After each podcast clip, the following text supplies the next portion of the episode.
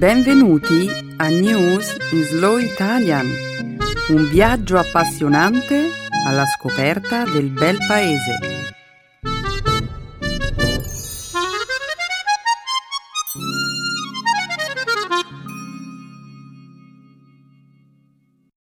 Oggi è giovedì 12 marzo 2015.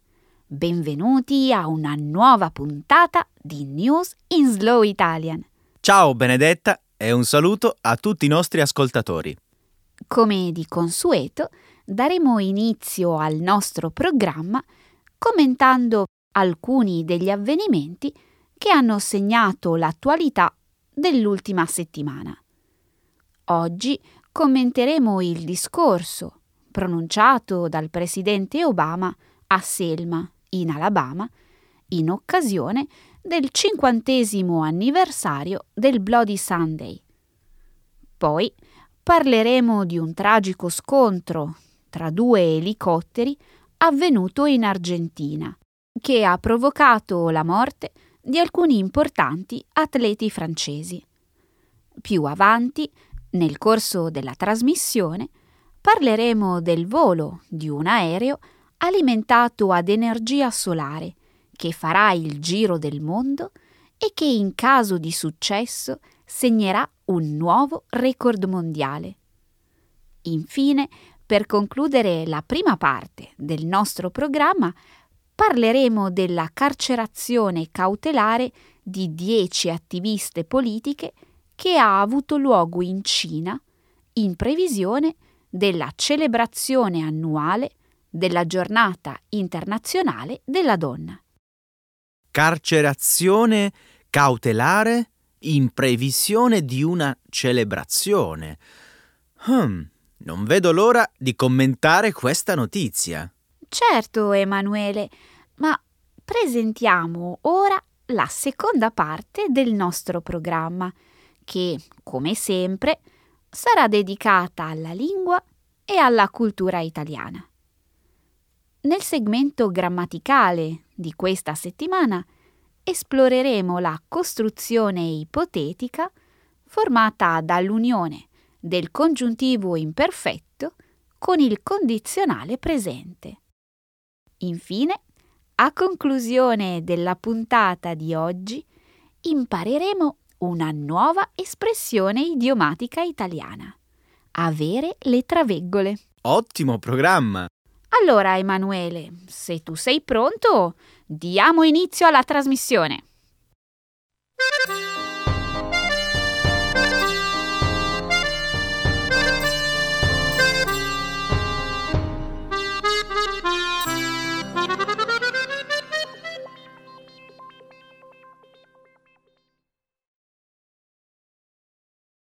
Obama pronuncia un discorso per il 50° anniversario del Bloody Sunday. Decine di migliaia di persone si sono raccolte lo scorso 7 marzo sul ponte Edmund Pettus a Selma, in Alabama, per ricordare il 50° anniversario del Bloody Sunday, la domenica di sangue, che vide un violento attacco della polizia contro un gruppo di manifestanti per i diritti civili. Il presidente Barack Obama ha partecipato alla manifestazione. Nel suo discorso, Obama ha sottolineato come il movimento per i diritti civili abbia fatto progressi, ma ha aggiunto che l'opera è ancora incompleta. A 50 anni dal Bloody Sunday, la nostra marcia non si è ancora conclusa, ma ci stiamo avvicinando alla meta, ha detto Obama. Il primo presidente nero degli Stati Uniti ha inoltre messo in luce la grande fede dei manifestanti di allora e ha parlato della lunga ombra del razzismo in America. Il discorso è stato applaudito da una folla di circa 70.000 persone, che ha percorso il ponte cantando We Shall Overcome, e reggendo degli striscioni. Tra la folla c'erano alcuni storici partecipanti della marcia del 1965,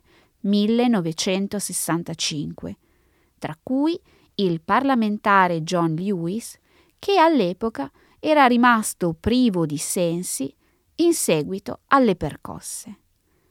Lewis era uno dei 600 attivisti per i diritti civili che vennero violentemente aggrediti da un gruppo di soldati di cavalleria e poliziotti bianchi, mentre prendevano parte a una marcia pacifica diretti da Selma a Montgomery. È stato davvero bello vedere tutte quelle persone insieme, persone di ogni razza e cultura.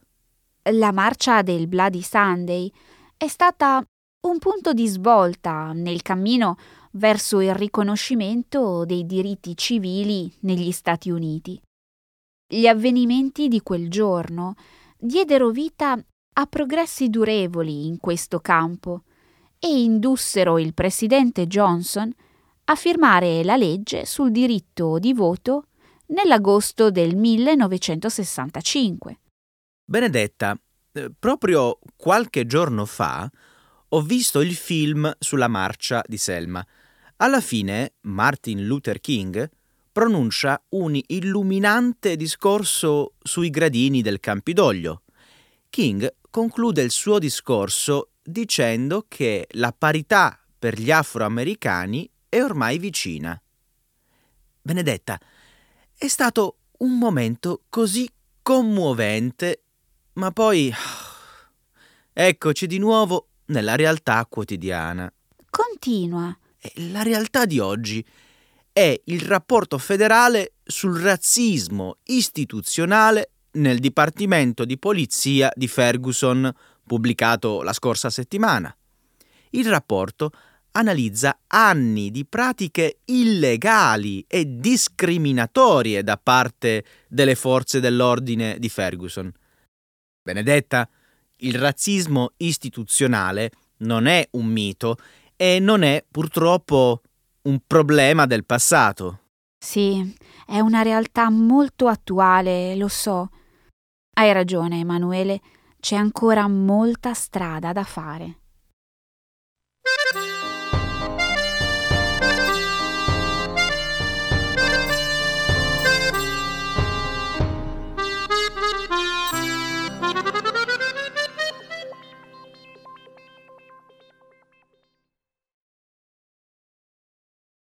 Atleti francesi muoiono in uno scontro tra elicotteri durante le riprese di un programma televisivo.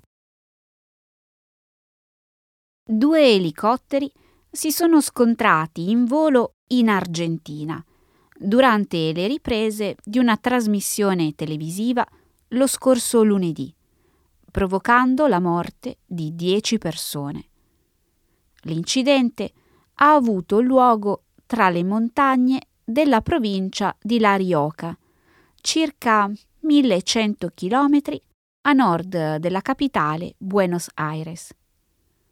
La Procura di Parigi ha aperto un'inchiesta per omicidio colposo, affidandone la direzione ad una unità investigativa della polizia aerea francese.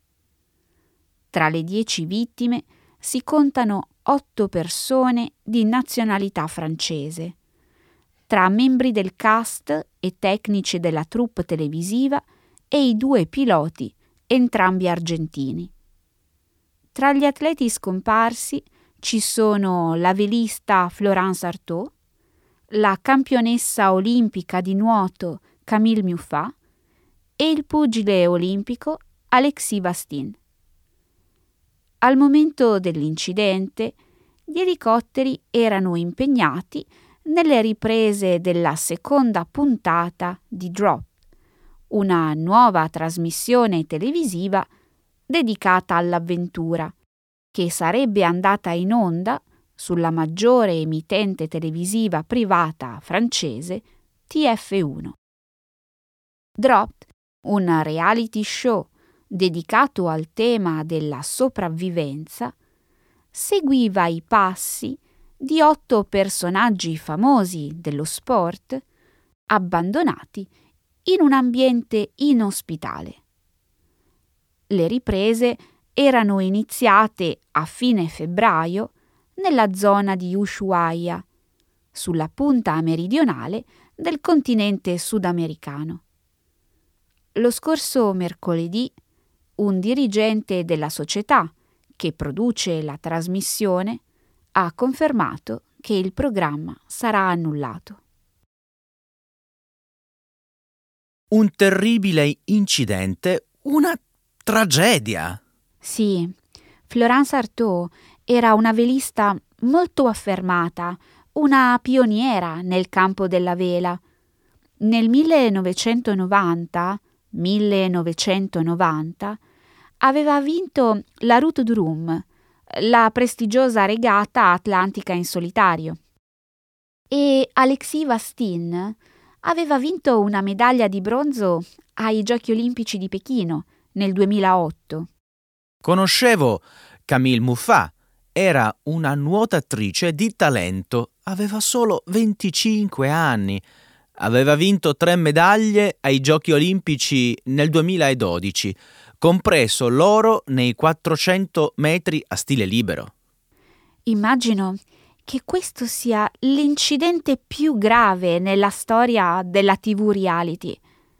Mi chiedo se queste trasmissioni non si spingano a volte troppo in là, allo scopo di massimizzare gli indici di ascolto.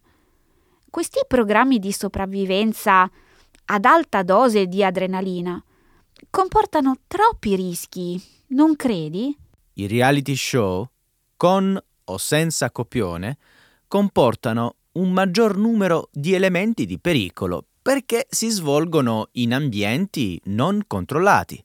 Ma il punto è che avere 2 elicotteri che volano così vicini uno all'altro non è mai una buona idea, a prescindere dal motivo per il quale vengono utilizzati.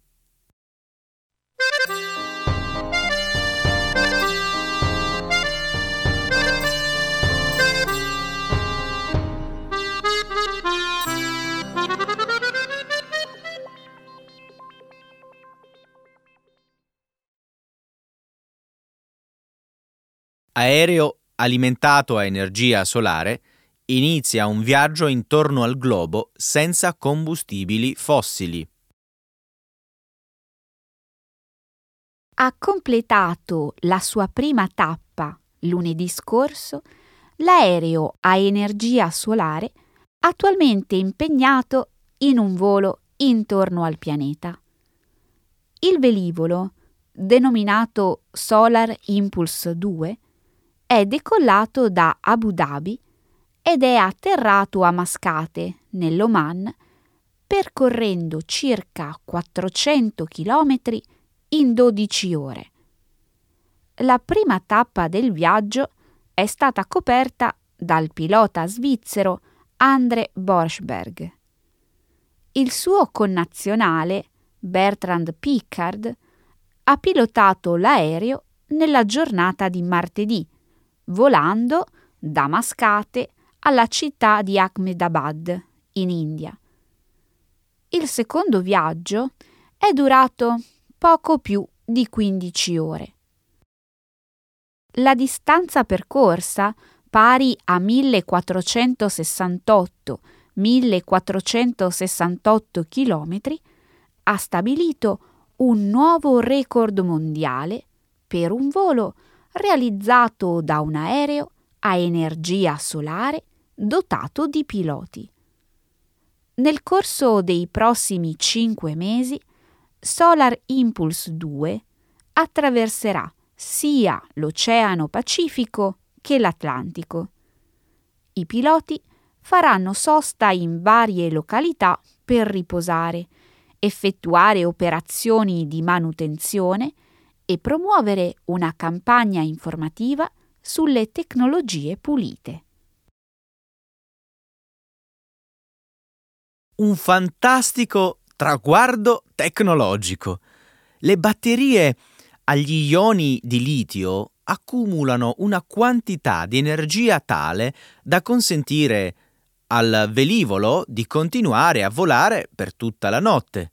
E l'aereo ha l'apertura alare di un Jumbo Jet 747 e tuttavia pesa solo 2,3 tonnellate. E poi guardarlo atterrare è incredibile, così morbido, sembra un aliante e non fa rumore.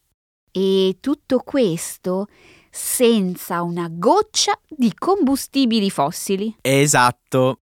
Mi chiedo però che cosa potrebbe accadere se l'aereo dovesse imbattersi in una tempesta in mezzo all'Oceano Pacifico. Il velivolo è in grado di volare per 5 giorni e 5 notti senza ricaricare le sue batterie. Sarà una bella sfida, ma i piloti hanno 2 mesi di tempo per allenarsi e prepararsi per questa impresa. Io comunque non ho dubbi sul fatto che questo aereo consentirà loro di sorvolare gli oceani. Il fatto che ci stiamo concentrando sempre di più sulle tecnologie solari mi sembra molto incoraggiante. Tu pensi che saremo mai in grado di catturare una quantità di energia solare sufficiente per alimentare un aereo commerciale? Intendo dire un grande aereo da 300 tonnellate? Non si tratta solo di alimentare gli aerei, Benedetta. Il punto è integrare l'energia del sole nella nostra vita quotidiana. L'energia solare è destinata a diventare la principale fonte di elettricità a livello globale entro il 2050. E questo è solo l'inizio di un lungo cammino che alla fine ci consentirà di fare a meno del petrolio.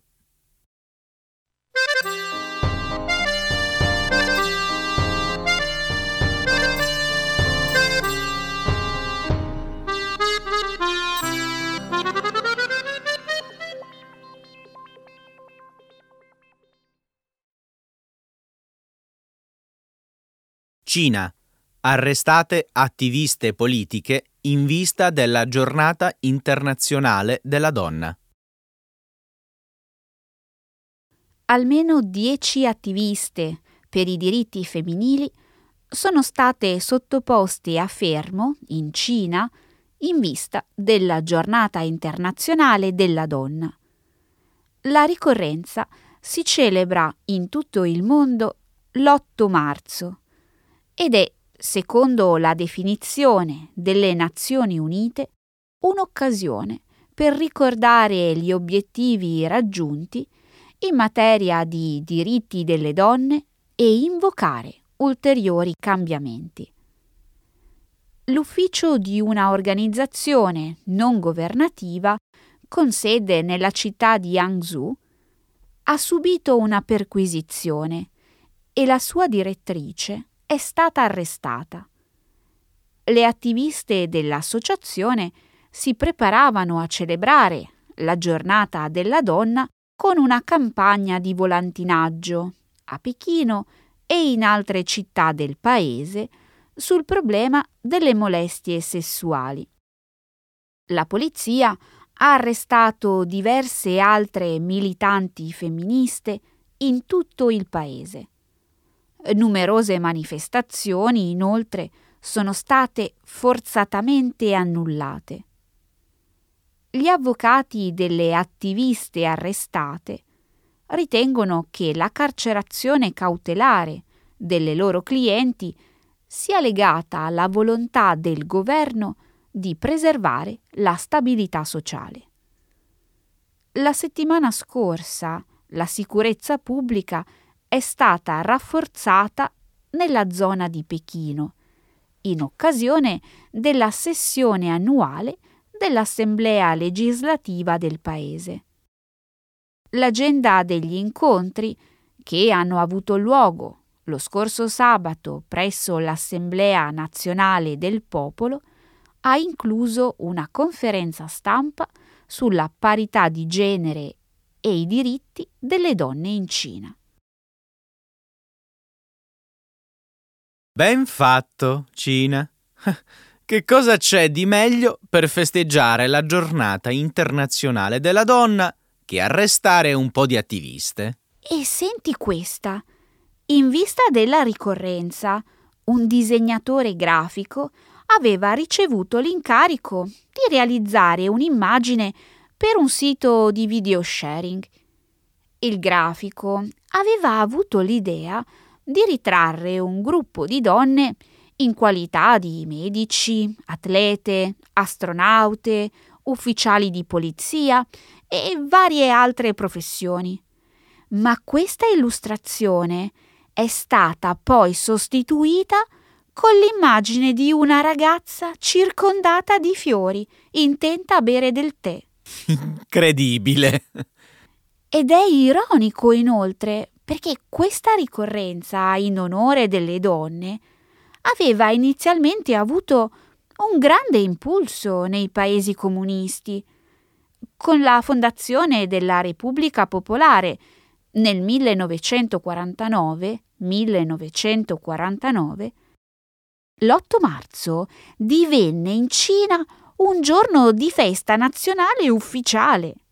Benedetta, in realtà io stavo cercando di intrattenere una conversazione leggera su questo argomento, come facciamo di solito con la nostra ultima notizia della settimana. E io invece sto parlando molto seriamente, Emanuele.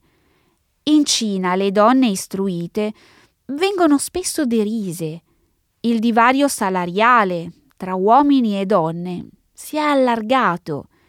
Più della metà delle università limitano il numero delle immatricolazioni femminili e molte imprese assumono esclusivamente candidati di sesso maschile.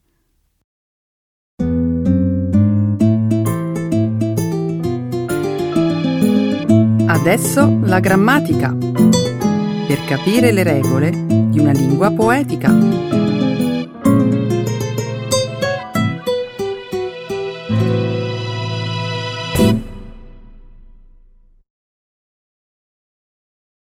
The imperfect subjunctive and the conditional mood.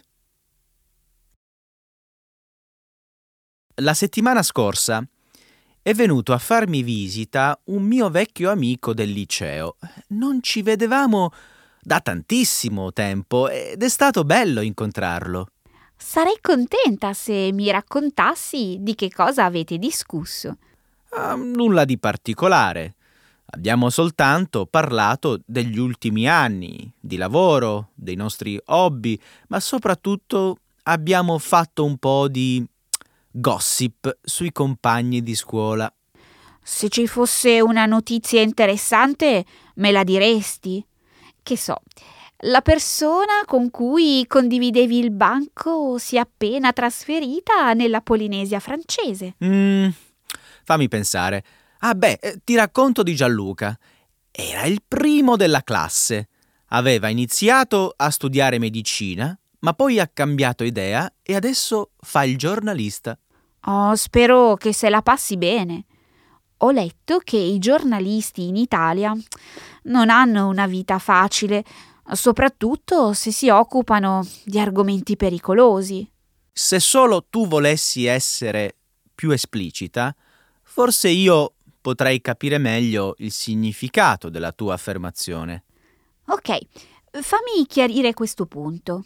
Secondo la classifica che viene pubblicata ogni anno dall'organizzazione non governativa Reporter Senza Frontiere, l'Italia, in quanto a libertà di stampa, si colloca piuttosto male. Il nostro paese, infatti, si trova soltanto a metà classifica. Gianluca segue da tempo la politica e sinceramente non so se sia mai stato vittima di censura o pressioni politiche. Ti dirò di più.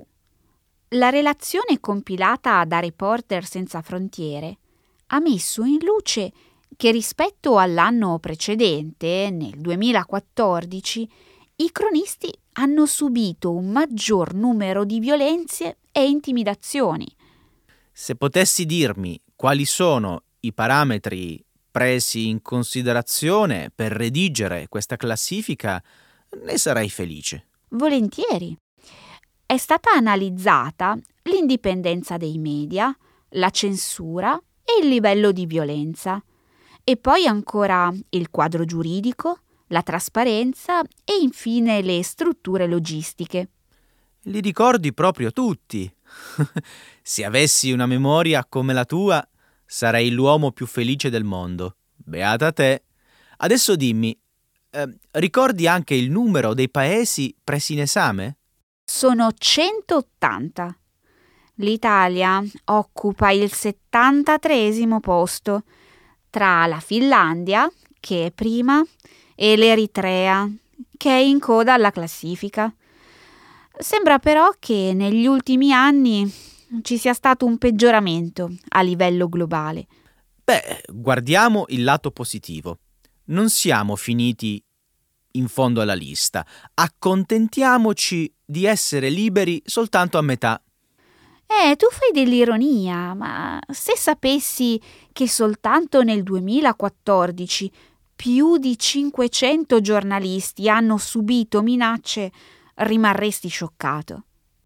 È vero, sono rimasto di sasso. C'è chi ha subito aggressioni fisiche e chi ha subito danni alle proprietà. Mi sembra tutto così assurdo. La libertà di stampa è sancita dalla Costituzione e dovremmo fare di più per tutelarla. Vuoi sapere un'altra cosa? Nel 2014 140 cronisti hanno ricevuto avvertimenti e minacce dalla criminalità organizzata. C'era da immaginarlo, soprattutto in quei territori dove è alta la presenza della malavita. E poi esiste una forma di intimidazione molto più affilata. Non fa notizia e agisce rispettando la legalità. Sai a cosa mi riferisco? Alle denunce per diffamazione contro i giornalisti? Bravissimo. Nello stesso periodo in Italia sono state presentate quasi 280 denunce, la maggior parte avviate da personaggi politici. Hai ragione. Anche questa può essere considerata censura o intimidazione. Sarebbe bello se si riuscisse a sentire l'opinione di qualche giornalista italiano. Mi hai detto che il tuo amico Gianluca lavora in un giornale. E chi meglio di lui può rispondere a queste domande? Scrivigli e senti cosa ti dice.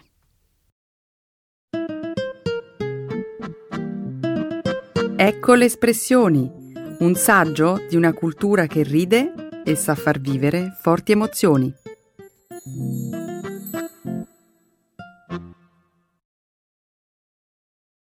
Avere le traveggole. To be seeing things. To hallucinate. To mistake one thing for another.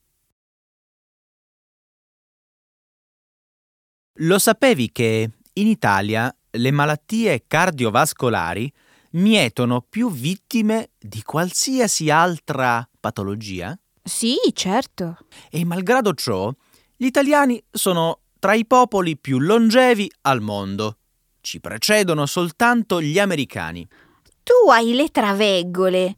Sono i giapponesi ad avere l'aspettativa di vita più lunga. È possibile che abbia avuto le traveggole, ma di una cosa sono certo: il segreto della nostra longevità è la dieta mediterranea. Beh, indubbiamente l'alimentazione è un fattore essenziale per il benessere fisico, ma sono molti i fattori che influenzano l'aspettativa di vita. Bando alle ciance. Fammi qualche esempio. Secondo me c'è sempre da tenere in considerazione anche lo stato emotivo e psicologico delle persone. Hai mai sentito parlare dell'effetto Roseto? Stai parlando del vino rosato? Hai le traveggole. Roseto è il nome di un paesino della provincia di Foggia, in Puglia, ma anche quello di un piccolo comune che si trova nello stato della Pennsylvania. Pensavo che stessi parlando degli effetti benefici del bere ogni giorno un buon bicchiere di vino. La Roseto di Pennsylvania venne fondata a fine Ottocento da un gruppo di immigrati italiani. Era una comunità molto tranquilla, con una peculiarità. I suoi abitanti erano immuni alle malattie cardiovascolari. Che assurdità! Secondo me sei tu ad avere le traveggole. No, devi crederci. Quella gente non soltanto godeva di ottima salute rispetto alle città limitrofe, ma aveva un tasso di mortalità molto più basso della media nazionale. Probabilmente si trattava di un insieme di fattori casuali. Casualità, oppure no, questa scoperta attirò l'attenzione di medici e scienziati che esaminarono anziani, adulti e persino bambini. Sarà stata un'alimentazione di tipo mediterraneo a garantirgli la longevità. No, anzi, se proprio lo vuoi sapere, gli italo-americani di Roseto avevano abbandonato tutte le abitudini buone di casa e mangiavano cibi molto grassi. Tu hai le traveggole. È vero! Pensa che questa gente per cucinare al posto dell'olio di oliva usava il lardo. Come vedi, non è certo la dieta ad avergli allungato la vita. E allora, quasi sicuramente, queste persone erano dotate di un patrimonio genetico resistente a questo tipo di malattie. Nemmeno questa è la risposta giusta. I ricercatori hanno scartato questa ipotesi dopo aver scoperto che i parenti di queste persone non godevano della stessa buona salute. Dunque, qual era il segreto che rendeva gli abitanti di Roseto così longevi? Un giorno i medici, passeggiando per le vie del paese, si resero conto che il segreto dei rosetani era l'armonia familiare. Che cosa vuoi dire? Le famiglie erano molto numerose. Spesso sotto lo stesso tetto vivevano insieme 3 generazioni. Inoltre, tra le famiglie del paese c'era molta coesione e unità. Mi stai dicendo che i compaesani si facevano visita spesso, si aiutavano, cucinavano e mangiavano tutti insieme? Sì. Il fatto di sentirsi parte di una comunità, ricevere e dare sostegno, faceva sentire gli abitanti di questo paesino emotivamente tranquilli e sicuri, rendendoli immuni alle malattie cardiovascolari. Questa sì che è davvero una storia fantastica. Oggi a Roseto si vive ancora come un tempo? No, la comunità ha perso la sua coesione e si è adattata a vivere in una società più individualista, facendo svanire per sempre il cosiddetto effetto Roseto.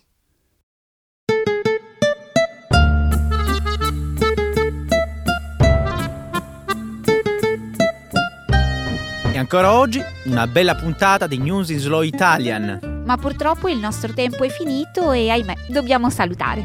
Alla prossima settimana. Ciao a tutti, alla prossima settimana.